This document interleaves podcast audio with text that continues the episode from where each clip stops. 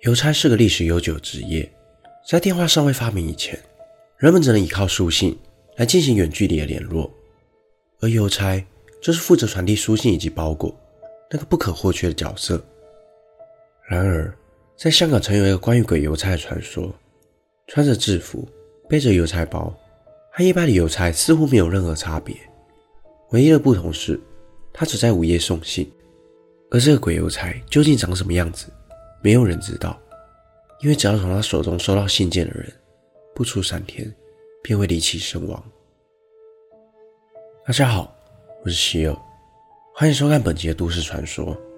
今天这集就让我为大家介绍香港鬼邮差。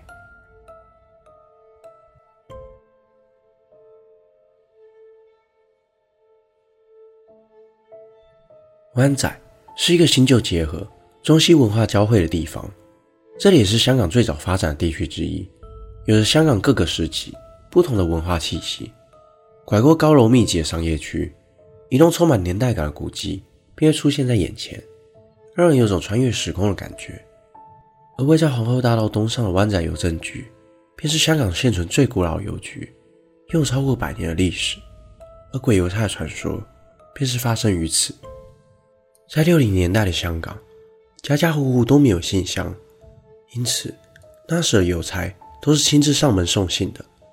据传，在某一天夜里，住在皇后大道东上一个人家的大门被轻轻的叩响。都这么晚了，会是谁敲门？男主小心翼翼地打开了大门，露出了一个门缝，看见门外站着一个邮差，原来是来送信的。不过这么晚，怎么会有邮差这时送信？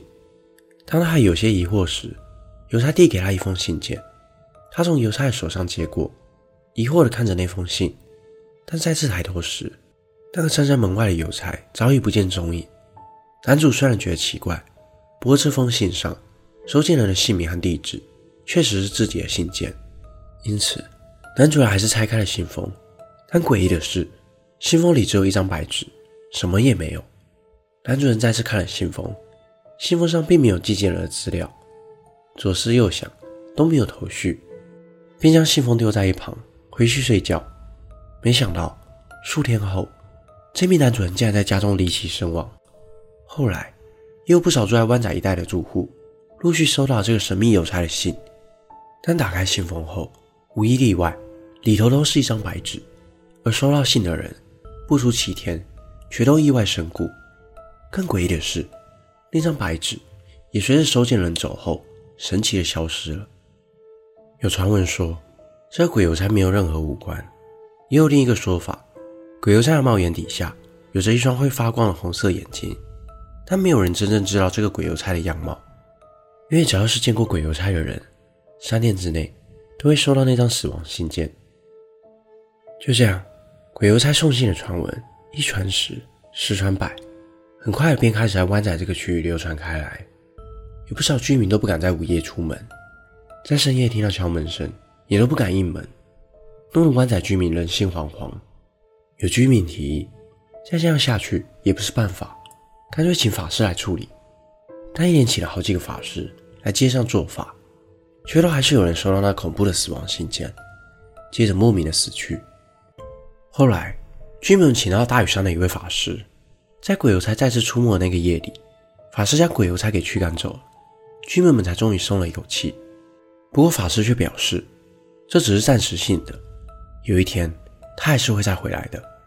因此，在居民们的再三请求下，法师便留在皇后大道东的洪圣古庙里头，镇住这个鬼邮差。几年后，法师因年事已高，寿终正寝，由他的徒弟继续驻守在湾仔，并在庙的附近。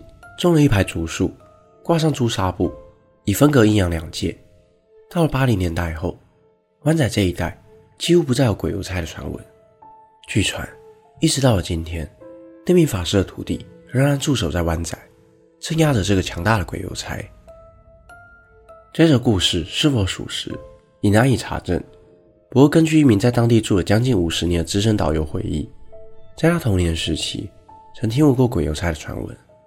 当时，大人们都告知孩子，入夜后不要随便应门，遇到陌生人时也不要随便交谈，以免招来血光之灾，似乎让鬼邮差的灵异传闻提升了不少可信度。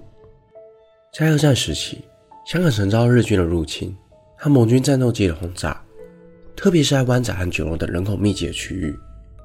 或许也是因为这样的历史背景，才让香港充满绘声绘影的传闻。其实翻阅六零年代香港旧报纸，时常可以看到记者们为了满足读者的好奇心，而将各地闹鬼传闻登上报纸，像是湾仔公司大厦闹鬼、巡逻员警夜见鬼少女等传闻。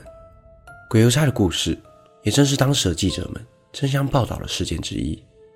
这会是真实的灵异事件，还是又一个被捏造出来的谣言？